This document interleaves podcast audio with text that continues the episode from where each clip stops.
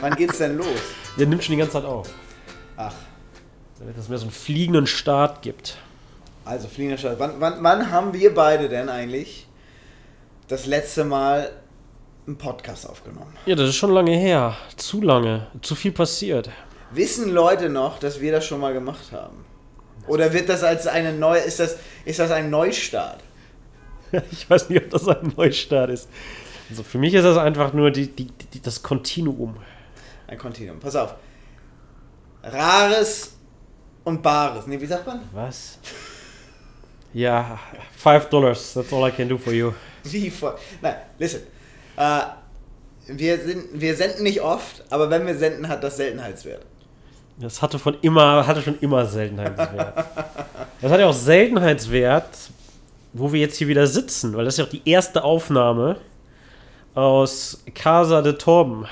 Das ist richtig, weil äh, man muss mal eins dazu sagen. Der Sebastian und ich äh, sind wohnungstechnisch getrennt. und ähm, ja, der Mann hat mich verlassen und wohnt jetzt in Kanada. Der Mann wohnt nicht in Kanada, der wohnt im schönen Beacon. Aber vielleicht sollten wir mal vorne anfangen. Also es gab Umzüge, mal wieder. Das einzig Stetige sind Umzüge in New York City. Leider. Und heute reden wir mal ein wenig darüber, wie man hier so wohnen kann, weil es da viele Optionen gibt und wir, Torben, der Sebastian, alle Menschen, die man so kennt, haben eigentlich alle so dieselbe Progression schon fast durchgemacht. Ähm, man fällt aus dem Flugzeug und wenn man viel Geld hat und nur kurz hier ist, zieht man in ein Hotel, lebt da wie jeder andere Tourist und das ist schön und gut. Aber wenn man hier länger ist, wird das natürlich auf Dauer ein bisschen teuer und kein Arbeitgeber bezahlt das für immer. Das heißt, die nächste Option wäre dann ein Airbnb, wo der Torben lustige Sachen erlebt hat und ich habe lustige Sachen erlebt. Und dann werden wir mal ein wenig gucken, wie man denn hier was mieten kann in der City. Ja, und äh, warum ist das spannend? Weil man könnte jetzt auch sagen, okay, ja, man mietet halt ein Apartment, so what? Die, diese, dieser ganze Mietmarket in New York ist halt sehr anders, als was man halt zum Beispiel aus Deutschland kennt. Alleine schon die Mietverträge. Hier äh, schließt man in der Regel äh, 12 Monats- oder 24 Monatsverträge ab und ist dann quasi direkt gefangen. Ist halt sehr anders als der, der normale Vertrag, wo man sagt, okay, ich habe eine dreimonatige Kündigungsfrist. Ähm, das gibt es in dem Fall hier nicht, sondern man ist immer direkt äh, so auf so einem Jahrescommitment gefangen. Was natürlich teilweise ein Problem ist, wenn man nur hier ist für eine gewisse Zeit. Und wie wir in vorigen Folgen schon mal erwähnt haben, äh, zum Beispiel in, in meinem Lebenslauf war ich immer hier als Praktikant, wo ich wusste, okay, ich bin hier nur für x Monate. Das war weniger als ein Jahr, wo es dann halt interessant wird, eine Wohnung zu finden, weil man eigentlich jetzt sich nicht auf ein komplettes Jahr festlegen kann. Und genau da kommen dann so Long-Term Airbnbs ins Spiel. Also nicht nur Airbnb, Airbnb hat es populär gemacht, es gibt auch andere Anbieter. Und da hat der Torben, ist der Torben eingezogen und hat direkt die Räumungsklage an der Tür gefunden. Ja. Äh, naja, fangen fang wir, fangen wir doch mal an. Als ich damals hier war für mein Praktikum, musste ich halt gucken und das noch aus Deutschland heraus, wie wohne ich denn jetzt hier für die nächsten Monate? Und auf, auf, also wie der Sebastian schon gesagt hat, Hotel ist halt nicht wirklich eine Option, weil die durchschnittliche Hotelnacht, und das ist noch vor, vor Covid-Nummern, kostet in Manhattan um die 300 Dollar pro Person pro Nacht.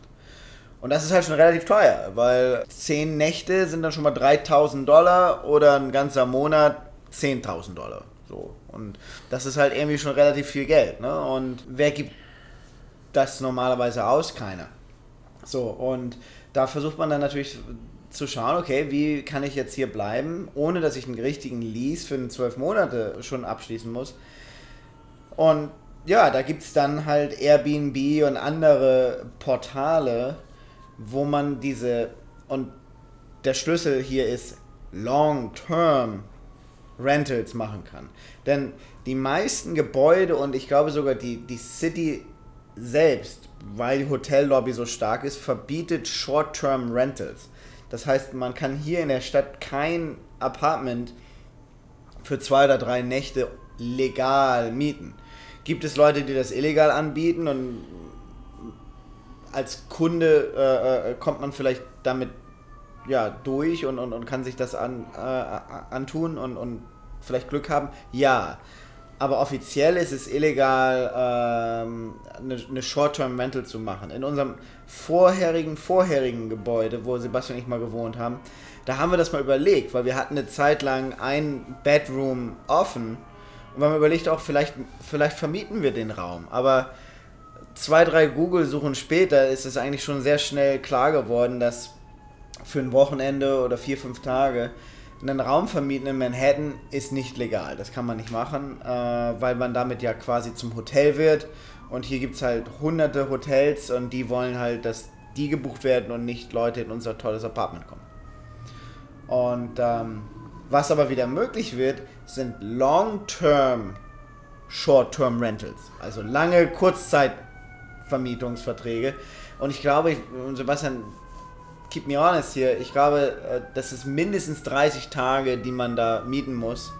Ja, ich glaube, das ist so die. Der Gesetzestext.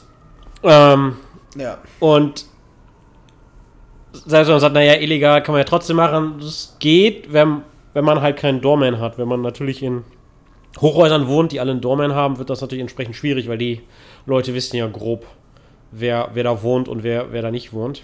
Naja, wenn da halt irgendeiner reinkommt, der halt aussieht wie der typische Tourist und hat zwei große Koffer dabei, er und seine Freundin, dann fällt das halt immer schon mal auf. Ne? Und ähm, wenn die halt immer ins gleiche Apartment oder wissen nicht, wie sie ins Apartment, also die meisten Wohngebäude hier in der Stadt haben halt so ein Doorman, also so ein quasi eine, eine Lobby, die besetzt ist, äh, wo halt jemand mal so grob checkt, wo Leute hingehen. Das fällt halt auf am Ende des Tages. Und ähm, ich glaube auch, dass es hier Leute gibt von äh, der Stadt, die aktiv auf Airbnb rumsurfen und halt gucken, ob irgendwelche Adressen da äh, auffallen und dann vielleicht auch einmal äh, eine Verwarnung dann schicken. Naja, sind ja Tax-Einnahmen, die da potenziell unterschlagen werden auch. Ja, also ja, klassische Steuerhinterziehung am Ende des Tages, weil wir würden das ja dann nicht als Hotel anmelden. Ne? Wir. genau. Ja, aber wie war denn, denn deine, deine Long Short-Term Rental Experience in der City? Kann man das empfehlen? Kommt drauf an, worauf du Bock hast, ne? äh, Auf was muss ich denn Bock haben? fangen wir mal mit, äh, ja, also, pass auf. Äh, meine erste Wohnung habe ich damals in Deutschland, ich meine, ich bin hier für ein Praktikum gekommen, man möchte natürlich dann wissen, wenn man aus dem Flieger aussteigt, habe ich auch einen Platz zum Bleiben. Also ich habe aus Deutschland heraus dann schon ein, mein, meine Wohnung quasi gesichert und das habe ich über Airbnb gemacht. Und da habe ich ein, ein schönes Apartment gefunden, das eigentlich auch preislich sehr okay war. Sogar zwei Schlafzimmer, also ich hätte immer Gäste empfangen können, was eigentlich ein Unikum ist hier in, in, in der Stadt.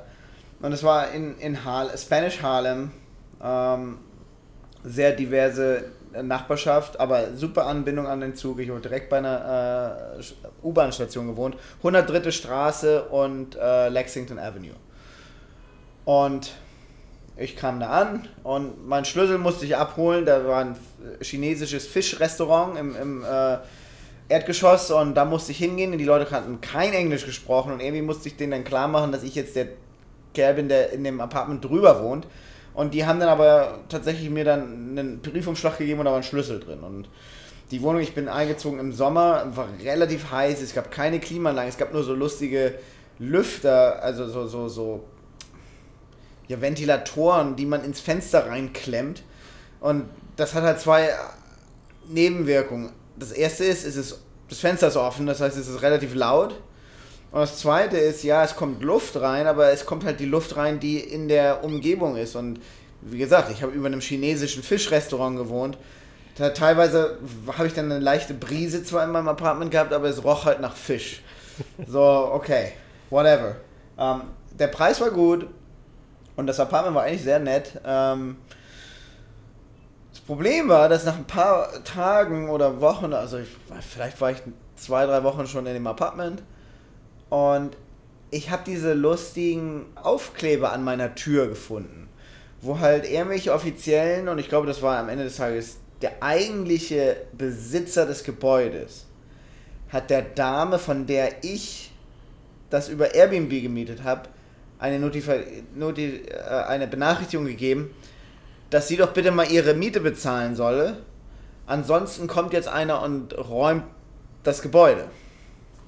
Da habe ich mir nichts weiter darüber gedacht. Dann habe ich, sie, hab ich sie dann mal angerufen oder eine Nachricht geschickt bei Airbnb und gesagt, hier, wie sieht denn das aus? Äh, muss ich mir da Gedanken machen? Und sagen, nein, nein, nein, nein, nein.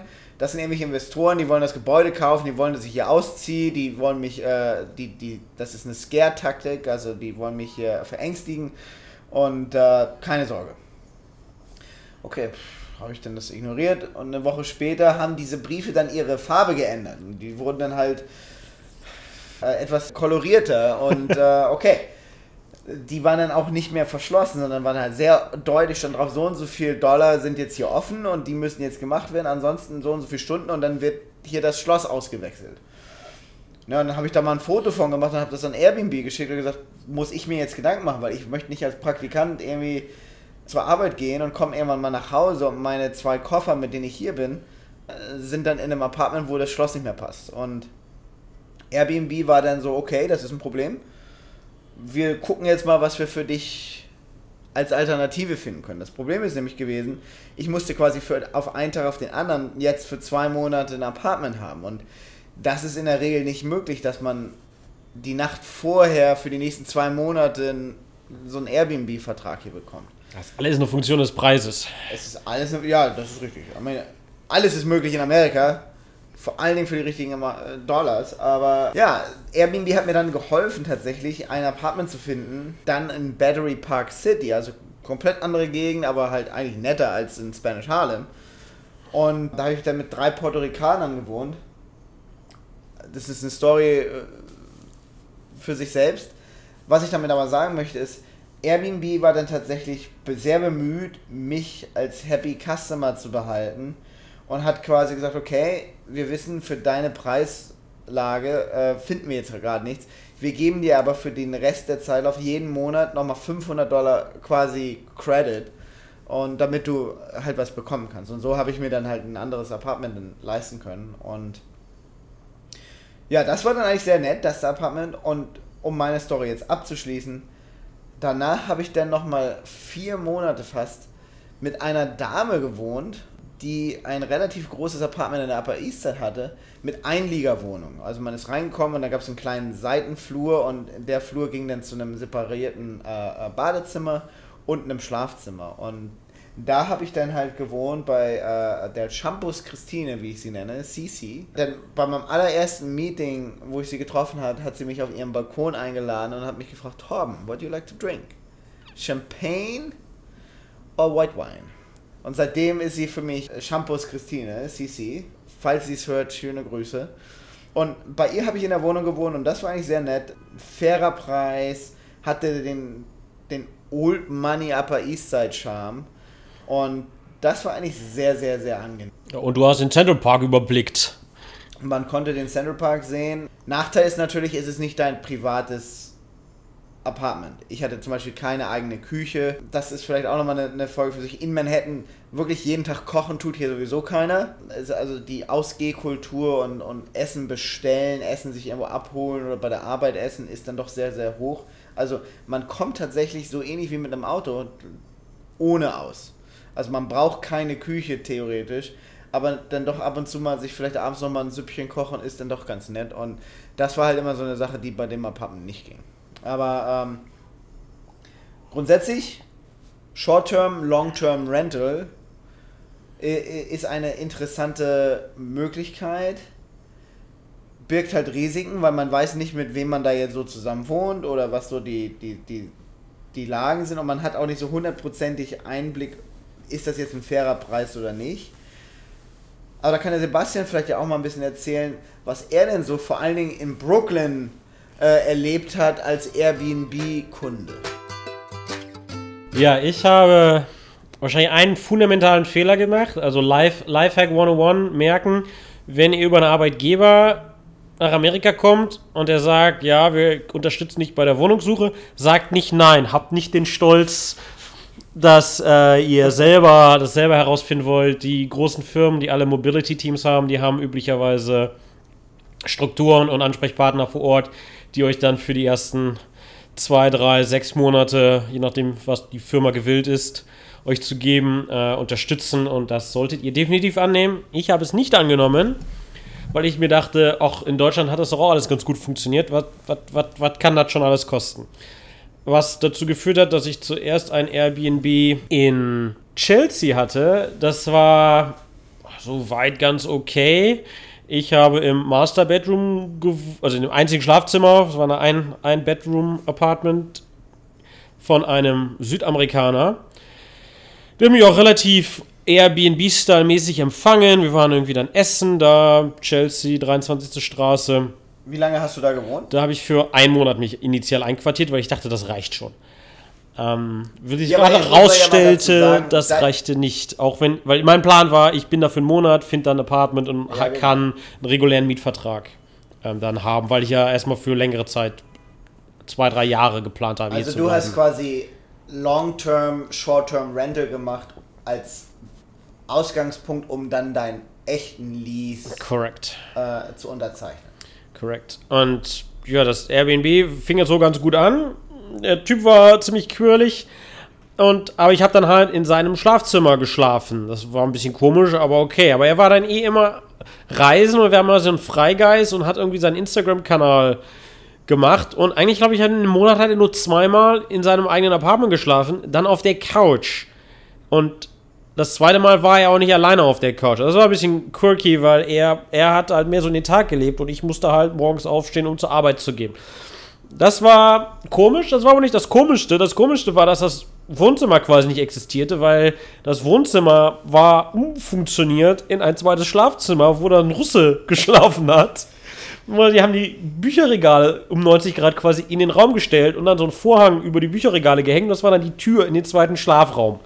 Der Typ war so ein. Ja, ich weiß auch nicht, was der gemacht hat.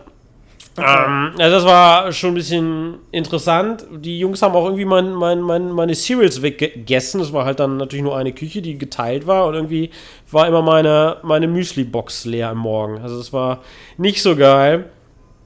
Ja, und die Wohnung war jetzt auch nicht so richtig sauber. Bin danach nach Williamsburg gekommen. Das war eigentlich ganz cool. Direkt auf Main Street gewohnt. Das war zwei Bedroom, hab da mit einer Engländerin zusammen gewohnt, aber das war halt richtig Airbnb-mäßig aufgezogen. Die Schlafzimmer hatten eigene Loks und die, die, was nur geteilt war, war so ein Mini-Wohnzimmer und eine Küche. Aber was man da gemacht hat, das, der, der Besitzer von diesem Apartment war so eine Künstlerkommune, die zwei Lagerhäuser weiter gewohnt haben. Also das Apartment selber war fein. Da ist einer mal zu Ikea gegangen und hat einmal, einmal alles neu gekauft. Das war alles modern und neu und relativ preislich attraktiv. Aber es war halt lustig, wöchentlich dann zum Bezahlen zu dieser Tante, zu, zu, zu dieser Künstler-Community zu gehen. Und die haben da in diesem, Waren, in diesem alten Warenhaus gewohnt und Kunst gemacht. So expressiver Tanz. Und man hat dann auch ordentlich deren Lebensstil finanziert. Wie lange warst du in dem? Da war ich auch einen Monat und dann habe ich glücklicherweise doch nach zwei Monaten eine, ein Apartment gefunden aber ich musste dann noch ein, zwei Nächte musste ich überbrücken, weil das nicht ausging. Perfekt. Und da musste ich dann, habe ich nochmal in Manhattan gewohnt. Ich weiß gar nicht mehr, welche Straße das war. Das war dann irgendwo aber auch Midtown. Das Problem war aber, dass der Besitzer selber war in Griechenland und sein Kumpel hat das dann in der Zwischenzeit weitervermietet. Der war aber auch nie da sondern es waren irgendwie nur drei Inder da und die haben immer gerne mal nachts die Tür abgeschlossen von innen und man hatte aber nur einen Schlüssel, aber es gab halt von innen zwei Schlösser. Das heißt, ich bin dann zweimal nach einer Nacht nach Hause gekommen und die Inder haben dann immer schon abgeschlossen und man kam dann aber nicht rein. War es dann halt schon spät in der Nacht und viel Klopfen hat dann nicht geholfen und den, den Besitzer anrufen hat auch nicht geholfen, weil der hat gesagt, ja, ich bin gerade in Griechenland und kann jetzt auch nicht helfen. Das war halt so nicht richtig hilfreich, wenn man später abends nach Hause kommt und eigentlich nur schlafen will, wenn man wieder los will. Und was halt auch passiert ist, ich habe, man muss schon die Airbnb-Beschreibung sehr genau lesen und auch die Fotos sich sehr genau angucken, weil mein Zimmer war am Ende die Couch, die durch einen Vorhang vom Wohnzimmer abgetrennt war. Also ich habe quasi im Ach. Wohnzimmer geschlafen. Das war so semi-geil. Und halt die Inder haben halt in dem eigentlichen Schlafzimmer zu dritt geschlafen aus irgendeinem Grund. Wäre halt geil gewesen, wenn sie die Tür nicht abgeschlossen hätten, dann wäre es mir egal ja gewesen. Das, das typische Zeichen dafür ist, dass der Wohnungsmarkt hier in der Stadt halt ja komplett außer Kontrolle ist. Und daher ist es so, so wichtig, dass halt Leute, wenn sie reisen gehen, also sie versuchen halt, weil die Mieten so hoch sind hier, dass man halt dann versucht, alles nochmal wieder unterzuvermieten, ja. Und Genau. Ja, das war definitiv untervermietet, weil er halt in Griechenland da laissez-faire hatte. Und dann, wie bist du dann von, von da aus, wie war deine Erfahrung zu der ersten richtigen Wohnung zu kommen? Weil du warst, glaube ich, so aus unserem Freundeskreis hier der Erste, der, gut, jetzt der Stefan mal ausgenommen, weil der war schon hier, aber wir beide sind ja zur ungefähr gleichen Zeit hier angekommen. Du warst ja auf jeden Fall der Erste, der dann mal tatsächlich einen Lease unterschrieben hat. Wie war denn da deine Erfahrung, A, die Wohnung zu finden? Und B, ich erinnere mich da an so Stories, wie du da zu diesem Vermieter hingegangen bist und was da irgendwie, man musste das Ding dann unterschreiben. Aber vielleicht kannst du uns ja da mal ein bisschen was erzählen, was ja auch so eins zu eins in Deutschland auch nicht vorkommt. Genau. Ja, wie, wie, wie schon gesagt, der Markt ist sehr, sehr heiß hier. Am Ende des Tages findet man über Facebook oder auch Craigslist, das ist so ein, so, so ein schwarze Brett-Webseite hier in Amerika, findet man halt extrem viele Realtors, was ist denn überhaupt das deutsche Wort? Äh, Wohnungsvermittler? Makler? Makler ist das Wort. Makler, Wohnungsmakler, Makler, ja, die, die, die, die versuchen, Apartments an den Mann zu bringen. Und da, weil, weil, weil der Job quasi unreguliert ist, kann das mehr oder weniger jeder machen. Ich glaube, man muss einen Multiple-Choice-Test machen, um lizenziert zu sein, in Anführungszeichen. Was aber passiert ist, dass es gibt sicherlich Leute, die machen das ehrlich. Ähm, was meine Erfahrung jedoch ist, dass mindestens 80% der Leute, wenn man auf so eine Anzeige antwortet, ist die Antwort, ja, genau das Apartment ist gerade vermietet worden, aber man, es gäbe ein vergleichbares und man könne sich da relativ schnell treffen. Also man, die Realtors sind dann relativ immer verfügbar, aber man weiß halt nie, was man eigentlich besichtigen wird weil da absolute Informationsungleichheit herrscht. Die, die, die Realtors wissen, welche Apartments es gibt und welche, welche Vermieter, kleinere oder Privatvermieter, halt Apartments haben, aber das ist sehr schwer, an, die, an diese Ursprungsdatenbank zu kommen. Ja. Das führt dann dazu, dass man eigentlich gar nicht weiß, wo man hingeht und man muss dann mehr oder weniger Tage frei nehmen, weil die Jungs dann meistens am Wochenende auch nicht arbeiten, um Apartments zu besichtigen. Und es gibt dann auch sehr wenige oder gar keine Fotos, nur rudimentäre Informationen, was man denn da eigentlich besichtigen wird. Man sagt natürlich dem Realtor dann, was man so will, aber der ist natürlich dann sehr frei in der Interpretation, was er einem dann zeigt, was dann dazu führt, wenn man dann hier in der City mit so einer mit so einem Realtor dann rumwatschelt, zusammen U-Bahn fährt stundenlang. Ist dann auch ein bisschen creepy, weil man ja dann auch sich irgendwie auch nicht so richtig viel zu erzählen hat. Ja. Und dann wissen die Realtors hoffentlich, welche Tür nicht verschlossen ist, weil da gerade keiner wohnt oder kennen das Zahlenschloss vom, von, so einem, von so einem Schloss, wo, wo dann der eigentliche Schlüssel drin ist oder die wissen, wo der, wo der Hausmeister wohnt, der dann so ein Apartment aufschließen kann. Das Problem ist aber halt einfach, dass man eigentlich 90% ausschließen könnte, weil einem schon von Haus aus der Grundriss nicht gefällt oder die Location nicht gefällt. Aber man muss halt, weil, weil das nicht wirklich kommuniziert wird, wirklich alles einzeln abklappern, bis man dann hoffentlich irgendwas findet. Und das ist halt ein So, sehr zeitintensiver Prozess. Wie viele Tage hast du verbracht mit einem Realtor, bevor, bevor du deine, ein- das Apartment gefunden hast, das du dann auch genommen hast? Bestimmt, minde, bestimmt mindestens vier Tage war ich mit denen unterwegs. Also nicht, nicht am Stück, sondern hier einen Tag, dann wieder eine Woche nicht und dann wieder. Also es hat sich sehr gezogen und ist halt sehr ineffektiv, weil man halt diese Sachen abklappert. Ja. Und ich dann halt, weil natürlich dann noch mein Airbnb auslief, ich dann natürlich sehr gewillt war, dann doch irgendwie Sachen anzunehmen, die man nicht annehmen würde. So, es hat dann natürlich, ich habe dann am Ende was gefunden. Das war dann quasi privat, von privat vermietet, von einem, von einem Menschen jüdischen Glaubens, der auch genauso rumläuft wie die Leute, die man aus dem Fernsehen kennt, mit den lustigen Haaren und dem dicken Bauch. Und der war mal das Hauptproblem, was ihr dann, was aber der, was schon halb klar war, war einfach, dass man ja gar keinen Credit Score hat, äh, vergleichbar Schufa in Deutschland. Machen wir auch nochmal eine Folge darüber. Man hat hier einfach gar keinen Credit Score, wenn man hier ankommt. Und das ist quasi noch schlimmer, als wenn man einen schlechten hat, weil, weil es halt für den Landlord völlig unklar ist, was, wer man denn überhaupt ist. Und Reminder, Amerika ist halt hardcore kapitalistisch. Am Ende des Tages dreht sich hier alles um, um, um den Franklin in der Tasche. Und äh, ja, Cash ist King, aber ein Credit Score ist halt extrem wichtig, äh, um selbst dein Arbeitgeber möchte deinen Credit Score wissen. Weiß ich nicht warum. weil der bezahlt dich am Ende des Tages, aber alle wollen so deinen Credit Score wissen. Und gerade bei einem Apartment ist es natürlich wichtig, weil der Vermieter möchte sicherstellen, dass, dass du natürlich am Ende des Tages auch deine Miete bezahlst. Ne? Und äh, ja, Sebastian hat halt keinen gehabt. Ja, dann, aber der, war, der, der, der Mensch war immerhin willig und hat gesagt, okay, du hast keinen Credit Score, das ist halt scheiße, aber wie wär's denn, wenn du mir die letzten drei Monatsmieten bezahlst? So, und jetzt kleiner Exkurs, was muss man überhaupt so bezahlen, wenn man so irgendwo einzieht? So, das Standardding ist eigentlich, man bezahlt schon mal direkt die erste Monatsmiete. Und man bezahlt ein Security Deposit, das ist üblicherweise nochmal eine Monatsmiete, also man fängt schon mal mindestens mit zwei Monatsmieten an. Üblich ist auch, dann schon mal die letzte Monatsmiete zu bezahlen. Das heißt, man muss schon mal, was auch immer der Mietpreis ist, mal drei nehmen, den man bei, Miet, bei Unterschrift des Mietvertrages man Cash auf den Tisch legen muss. Wenn man dann noch on top einen Realtor, einen Makler an der Hand hat, die nehmen dann auch nochmal 118 Prozent. Ja. Manchmal kriegt man sie auf 100 Prozent runtergehandelt. Ähm, also die nehmen auch nochmal eine Monatsmiete und das ganze Geld läuft über den Makler. Das heißt, der nimmt sich schon mal das erste Stück vom Kuchen. Also man kann nicht gucken, dass man das umgebaut kriegt und erstmal nur die wichtigen Leute bezahlt, sondern man muss den Makler direkt mitbezahlen. So, und jetzt reden wir mal Tacheles.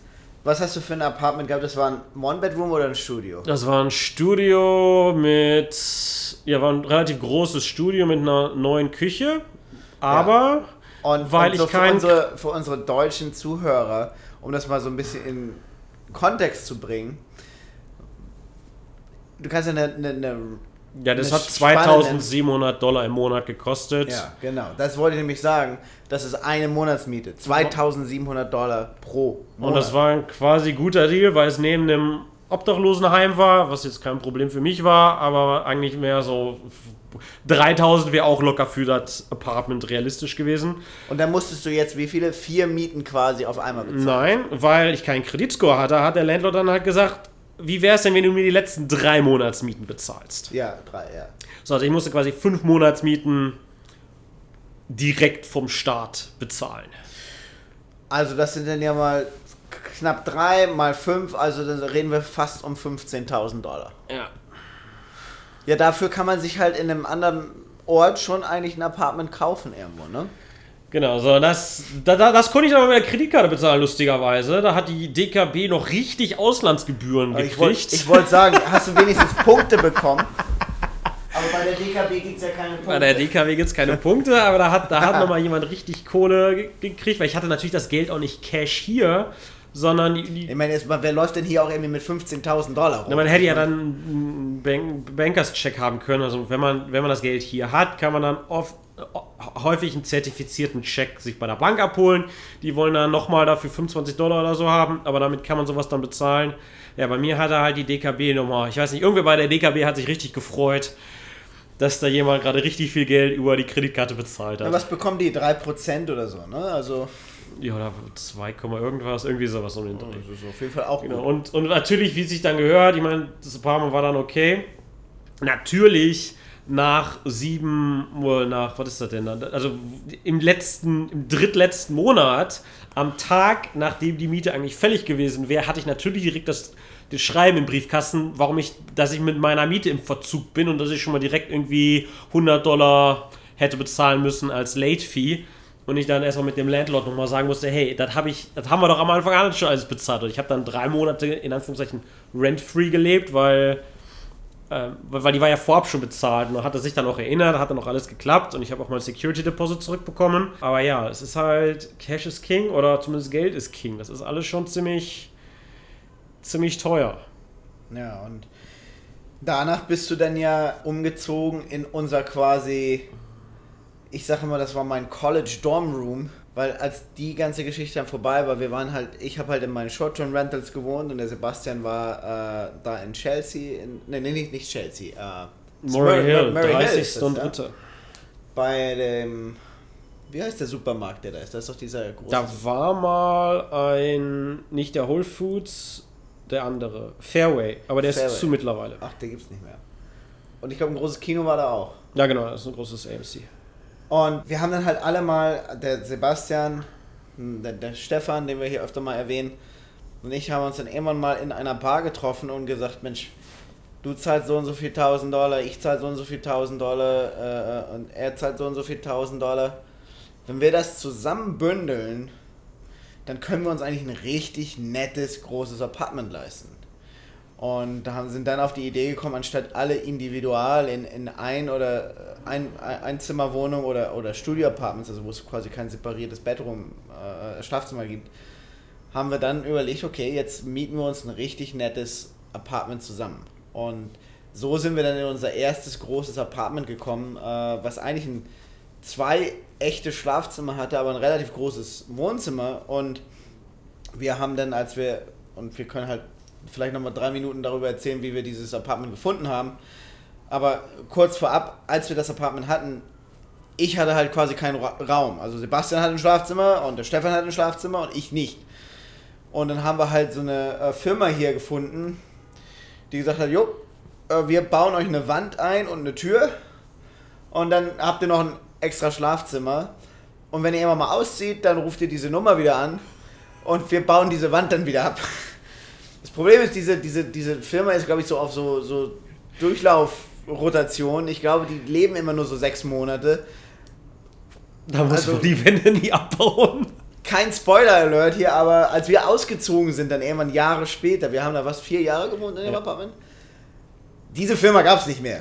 Und Sebastian und ich haben Sägen besorgt und haben dann da wirklich diese Wand rausgesägt und abgebaut. Also wir, wir, wir haben dann halt wirklich eine Wand entfernt in einem New Yorker Apartment wieder, weil der Vermieter wollte halt das Wohnzimmer wieder da haben und der war halt, okay, was ihr da reinbaut, ist mir egal, aber wenn ihr auszieht, wollen wir da keine Wand mehr haben. Und ja, dann haben wir halt eine Wand entfernt. Genau, aber das ist nochmal die, die Subkategorie Flex Rooms, aber lass uns mal vorne anfangen. Wir haben entschieden, wir wollen zusammenziehen und Torben hat gesagt, was sein Budget ist und dann stieg er in ein Flugzeug und war weg. Ja, weil zu der Zeit war mein Praktikum zu Ende und ich musste halt irgendwie mein Studium äh, in Deutschland noch beenden und wusste halt ja, dass ich wiederkomme für mein Masterstudium. Und wie wir schon mal in der letzten, einer der letzten Folge erwähnt haben, wenn man hier Student ist und als Einwanderer eben kommt, hat man keine Arbeitserlaubnis. Das heißt, ich wusste halt von vornherein, okay, ich darf hier studieren, das Studium kostet X, mein Leben kostet Y und mein Einkommen ist null. So, und dann kann man halt von vornherein sich mal ganz tief selber in die Augen schauen und sagen, okay, wie viel Geld habe ich denn jetzt so zur Verfügung? Und wie viel kann ich im Maximum im Monat ausgeben, damit ich auch noch irgendwie was essen kann und vielleicht das eine Bier dann aber auch mir noch leisten kann. Und da ist am Ende des Tages nicht wirklich viel über. Das heißt, ich habe den Jungs gesagt, pass auf, wir können das hier alles machen, aber das ist der Betrag, den ich maximal ausgeben kann. Genau. Und ich habe da ja gerade, nachdem ich die ersten Erfahrungen mit dem amerikanischen oder mit dem New Yorker Realtor-Markt gesammelt hatte, habe ich mich halt nicht so richtig auf diese Experience gefreut, aber wir haben es dann gemacht. Ähm, Stefan und ich sind dann relativ, wir hatten dann zwei, drei Realtors. Einer war, einer war so ein Russ mit so einem lustigen Hut immer. Der hat uns dann hier diverse Räume gezeigt und das war halt alles so richtig, richtig schlecht. Und es gibt dann halt eben diese Flex-Nummer, die Torben schon angeschnitten hat. Das bedeutet halt, dass, ein, dass, der, dass, der, dass, der, dass das Wohnzimmer groß genug ist, dass man eine Wand einbauen darf oder könnte, um dann Schlafzimmer zu bauen. Dann haben wir entweder kein oder ein sehr kleines Wohnzimmer. Das machen halt viele, um einfach mehr, mehr, mehr bezahlende Parteien auf dem Lease zu haben. Ja, das es Problem. Gibt halt, es, es, es, gibt halt viele WGs, die keinen Wert darauf legen, dass sie dann noch ein gemeinsames Wohnzimmer haben, sondern da ist es rein zweckmäßig. Es gibt eine Küche, vielleicht ein oder zwei Badezimmer und dann hat jeder ein Schlafzimmer. Es gibt eigentlich keine, kein Wohnzimmer. Und uns Jungs war halt schon wichtig, irgendwie, dass wir auch noch ein funktionierendes Wohnzimmer haben, damit man irgendwo FIFA zocken kann. Genau, und Flex wird einem vom Realtor halt immer ganz gerne schnell angeboten, aber es gibt dann zwei Probleme. A, erlaubt es überhaupt der Vermieter und der erlaubt es eigentlich immer dann, wenn es vom, vom Fire Code, also von den Fluchtwegen her erlaubt ist. Und das bedeutet, ist in vielen Situationen ist es nämlich, nämlich dann nicht erlaubt, weil das Wohnzimmer ist dann der zweite Fluchtweg und wenn da eine neue Wand und eine neue Tür eingebaut ist, zählt das nicht mehr offiziell als Fluchtweg. Außer es sind halt irgendwelche Sprenkler in der Decke installiert, dann geht das wieder, was dann dazu führt, dass viele von diesen Flexwänden, die gebaut werden, sind hören oben so ein Stück auf. Die sind da nicht bis zur Decke, sondern da ist da oben so ein halber Meter Luft und da bauen dann Leute dann vielleicht nochmal ein Plexiglasfenster ein oder so, damit das keine offizielle Wand ist und die, das keine Verletzung dieses Feuercodes ist. Aber wir wollen das halt schon richtig haben und der Flex-Style bei uns hat relativ gut funktioniert, aber die Realtor-Nummer war halt super nervig wieder mal. Und da kam halt nie wirklich was bei rum mit diesen Leuten, die wir rumgelaufen sind, aber Stefan war immer sehr fleißig und hat immer neue Leute auf Craigslist gefunden. Und hat am Ende auch eine Tante gefunden, die dann hoffentlich wieder was hatte. Und wir wussten dann halt auch langsam, okay, wir wollen halt schon in so einem Hochhaus wohnen eigentlich. Und wir haben leider einen Teil übersehen und das sind die sogenannten Leasing Offices. Diese großen Skyrises, die Hochhäuser, die haben immer auch schon ihre eigenen Verwaltungen, Offices, die die, die Mietverträge selber machen. Weil man Was muss da, da, dazu sagen, diese, diese Gebäude sind halt wirklich groß und haben halt teilweise um die, also mehrere hundert Apartments da drin. Also ich glaube, das erste Gebäude, wo wir eingezogen sind, dann The Biltmore Tower, wie viel gab es da? 700 Apartments oder sowas? Sowas um den Dreh, ja. Und da gibt es dann natürlich eine, eine, eine, äh, Verwaltung, zu der man direkt gehen kann, ja. Und da, wie wir dann später oder durch diese Experience gelernt haben, die wissen halt, die, die Leasing Office wissen natürlich selber, wie viel sie frei haben. Was nämlich dazu geführt hat, dass Stefan und ich nach einem weiteren erfolglosen Tag an einem Sonntag wieder nichts Vernünftiges gefunden, wieder mal einen anderen Realtor ausprobieren die Dame hat uns halt wirklich einfach nur über die Straße geleitet, wo wir uns getroffen haben, weil wir direkt in das erste Hochhaus reingegangen sind, was es da in dieser Straßenkreuzung gab. 49. Straße und 8. Avenue. Und ab da hat natürlich dann das Leasing Office übernommen, weil die machen das dann alle selber und haben uns rumgeführt und haben alles gezeigt. Also die Dame hat uns wirklich nur über die Straße gebracht und das Apartment haben wir dann auch genommen aber sie wollte, die, die, die, Real, die, die Maklerin wollte dann für diese Dienstleistung trotzdem bezahlt werden. Man musste dann auch vorher mal noch so einen lustigen Zettel unterschreiben, dass man nicht außenrum dann direkt mit dem Landlord irgendwas vereinbart. Ja, wir haben es ja versucht, aber das ging eigentlich. Ja, und das haben wir sogar versucht, aber dann hat sogar der, das Leasing Office irgendwie der, der Maklerin Bescheid gesagt. Also wir haben da wirklich eine Monatsmiete bezahlt und dass uns jemand über die Straße geführt hat. Das war halt extremst nervig. Also ja, Zweiter, sind dann direkt mal irgendwie was, haben wir, sie hat quasi dafür 5000 Dollar bekommen. Genau, sie hat dafür 5000 Dollar bekommen. Also Lebenstipp Nummer zwei ist, wenn ihr das Budget habt und den Lifestyle wollt, dass ihr in einem Hochhaus wohnen wollt, sucht euch einfach die Nachbarschaft aus, die euch gefällt und latscht in die Hochhäuser rein, fragt den Doorman, wo das Leasing Office ist. Meistens steht auch eine Telefonnummer dann an den Hochhäusern schon dran ruft er an, fragt, was frei ist und klammert den ganzen Quatsch aus. Ja, keine Makler benutzen. Nutzt keine Makler in der Stadt. Das ist wirklich einfach nur sehr, sehr viel Geld, was da einfach für eine Nichtleistung ausgegeben wird. Und ja, dann haben wir vier Jahre lang in diesem Luxury High-Rise, das ist, das, so nennt sich die Kategorie, Kategorie hier in, in, in Amerika, Luxury High-Rise, gelebt, weil das impliziert dann üblicherweise, es gibt einen Doorman, es gibt mindestens Waschmaschinen, entweder also muss man halt auch mal Raum. sagen, aus, aus, aus deutscher Sicht, da mag man vielleicht sagen, wie, eine Waschmaschine? Was, das ist doch irgendwie Standard. Jeder hat doch irgendwie eine Waschmaschine. Nicht hier in New York. Was Standard ist, man hat eine Küche. Also nicht wie in Deutschland, dass nur der Ablauf irgendwo ist. Also die Küchen sind eigentlich immer eingebaut. Die sind immer da. Waschmaschinen ist eigentlich schon im, Apartment hat man eigentlich nicht, wenn es gut läuft, ist der, sind die auf, dem, auf demselben Flur, es sind so ja. drei, vier Waschmaschinen in so einem Community-Raum. Oder halt ein großer Raum, Waschkeller, Waschkeller irgendwo. Und dann halt entweder mit die Guten dann schon mit einer EC-Karte, so einem EC-Kartensystem oder man muss halt wirklich noch Quarter einschmeißen. Und viele Leute, die halt in so Walk-Ups, normale 3, 5-Story Walk-Ups wohnen, die gehen halt noch zu den Waschsalons, die so auf der Straße sind, die, es überall gibt. Nicht das, potenziell wascht, wascht man da nicht selber, man gibt einfach nur den Beutel ab und holt den dann einen Tag später wieder ab, fertig gewaschen und gelegt. Ja, es gibt aber auch noch genug Leute, die sitzen da wirklich 40 Minuten, lesen ein Buch oder ihr spielen auf dem Handy rum, weil die auf ihre Waschmaschine warten müssen. Und ich meine, das ist halt, ja, schon, da muss man halt Bock drauf haben. Ne? Das ist halt Opportunitätskosten. Ähm, Luxury High-Rises dann haben üblicherweise auch eine Gym. Da ist dann halt immer die Frage, wie, wie gut ist die und ob ist das dann gerechtfertigt, dass das in der Miete schon mit drin ist oder möchte man das nicht und bezahlt dann halt eine, ein Sportstudio implizit, äh, explizit und hat es dann nicht dabei. Was macht noch. Und üblicherweise gibt es halt irgendwelche Community Spaces in diesen Hochhäusern, die man dann nutzen kann um da einfach nur abzuhängen, Leute zu treffen, einen Pokerabend zu machen oder potenziell auch zu mieten, um eine Hochzeit dort zu feiern.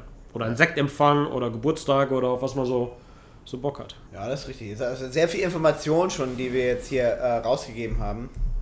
Ich glaube, zusammengefasst kann man wirklich sagen, der Wohnungsmarkt hier ist teuer und es gibt sehr viele Leute, die an diesem Markt verdienen wollen. Und erst wenn man hier ein bisschen länger ist, kann man dann irgendwann herausfinden, okay, wie kann ich Sachen um zu umgehen. Und es gibt natürlich immer sehr, sehr günstige Optionen. Und wie in jeder Stadt, je weiter man vom Stadtkern entfernt wohnt, umso günstiger wird es auch. Also New York City selber ist ja auch riesig, riesig groß.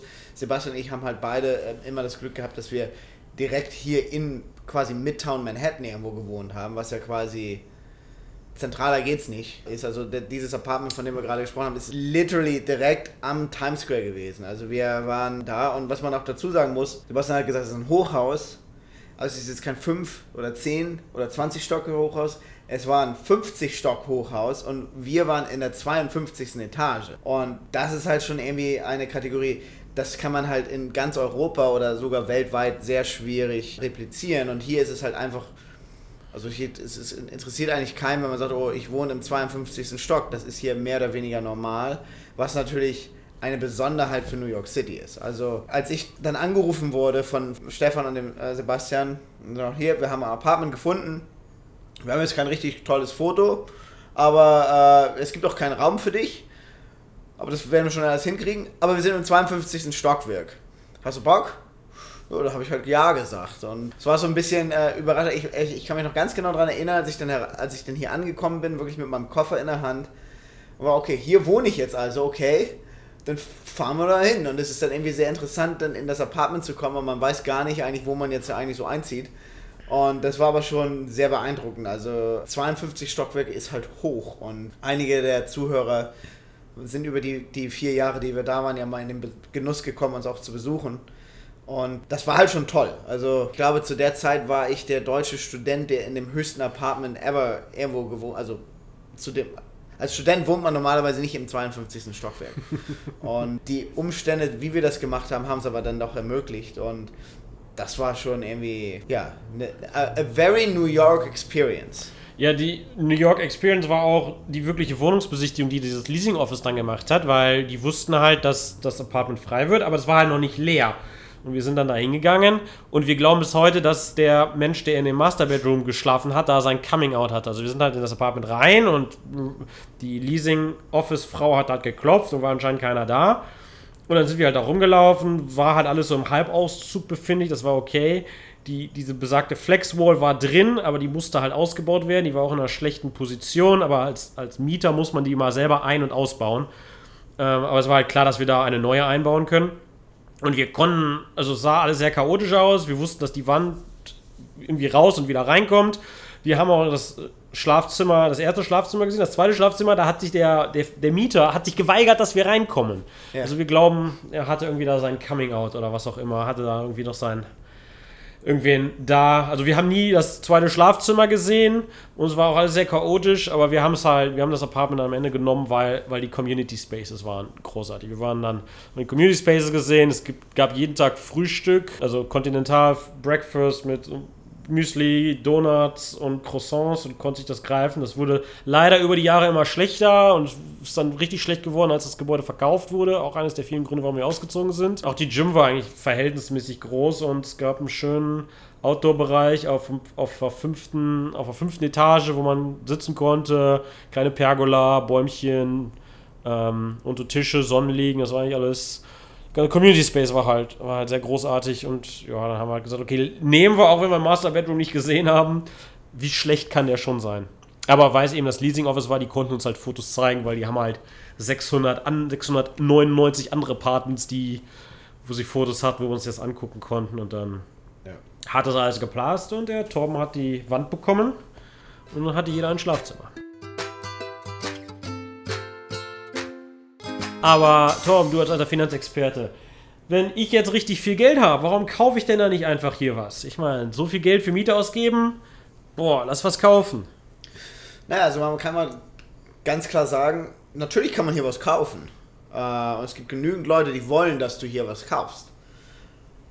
Das Problem ist, New York ist halt wahrscheinlich einer der teuersten Wohnungsmärkte der Welt.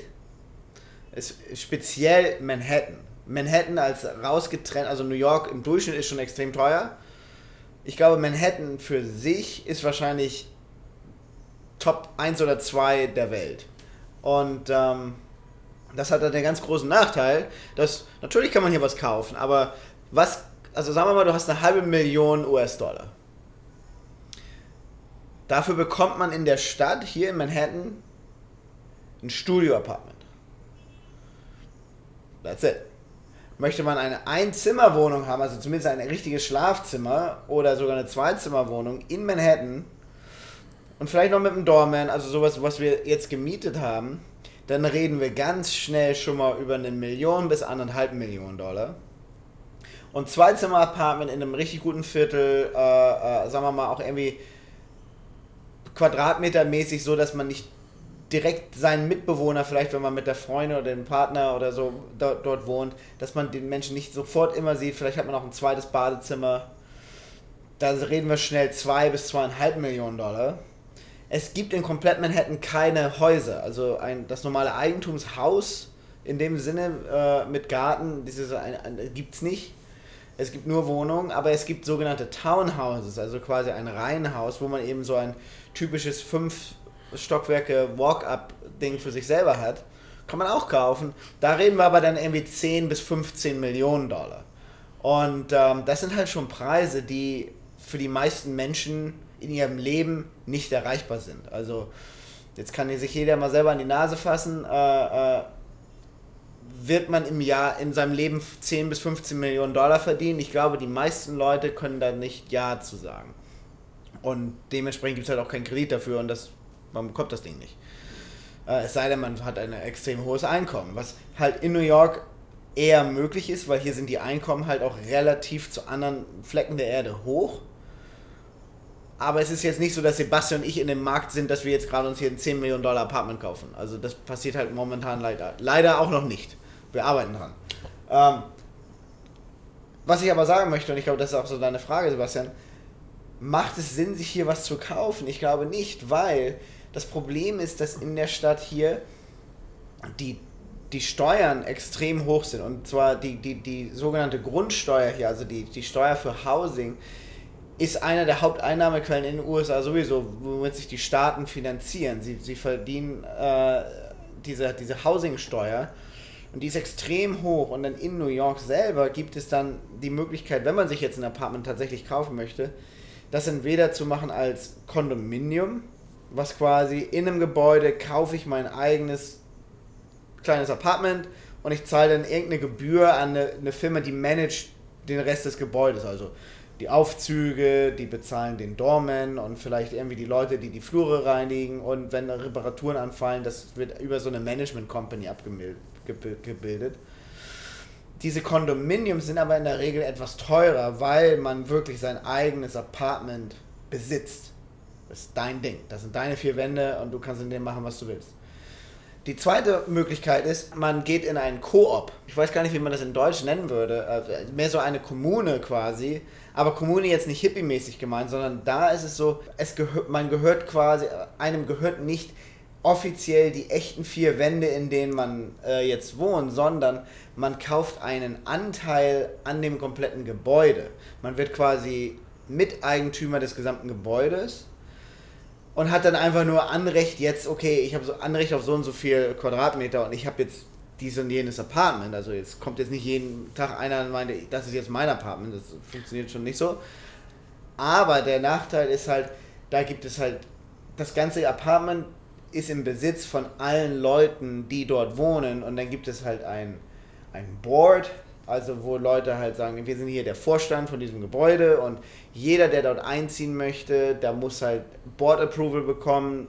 Und da gibt es einen ganz langwierigen äh, äh, Antragsprozess. Und das geht halt da rein, dass halt dieses Board eben auch, wenn man jetzt so ein Apartment kauft und möchte das vermieten, weil man eben nur indirekt berechtigt ist, dort zu wohnen, obwohl man ja halt Eigentümer eigentlich ist, aber man hat halt nur diese, diese, diese Anteilsscheine, muss ich selbst, wenn ich jemanden als Mieter reinkommen lassen möchte, brauche ich Board Approval und alles muss immer approved werden und das ist eigentlich sehr, sehr langwierig. Und es gibt halt einige Leute, die sind dann halt vielleicht schon in Rente, die nichts anderes mehr zu tun haben, außer sich um diese ganze Board-Nummer zu kümmern und die dann da halt irgendwie unbequem werden. Und ich glaube, äh, wenn ich schon irgendwie eine Million Dollar auf den Tisch lege, um eine Wohnung zu besitzen, dann möchte ich dann doch wenigstens auch der Chef meiner eigenen vier Wände sein. Und wenn ich da jemanden äh, für einen Dollar vermieten möchte oder ich möchte meiner Tochter oder wem auch immer dieses Apartment geben, dann möchte ich nicht, dass irgendein anderer mir da wieder reinquatscht. Und das Problem ist halt, dass die meisten Apartments in der Stadt, weil eben so ein Hochhaus teuer ist im Unterhalt, von solchen Koops besitzt werden.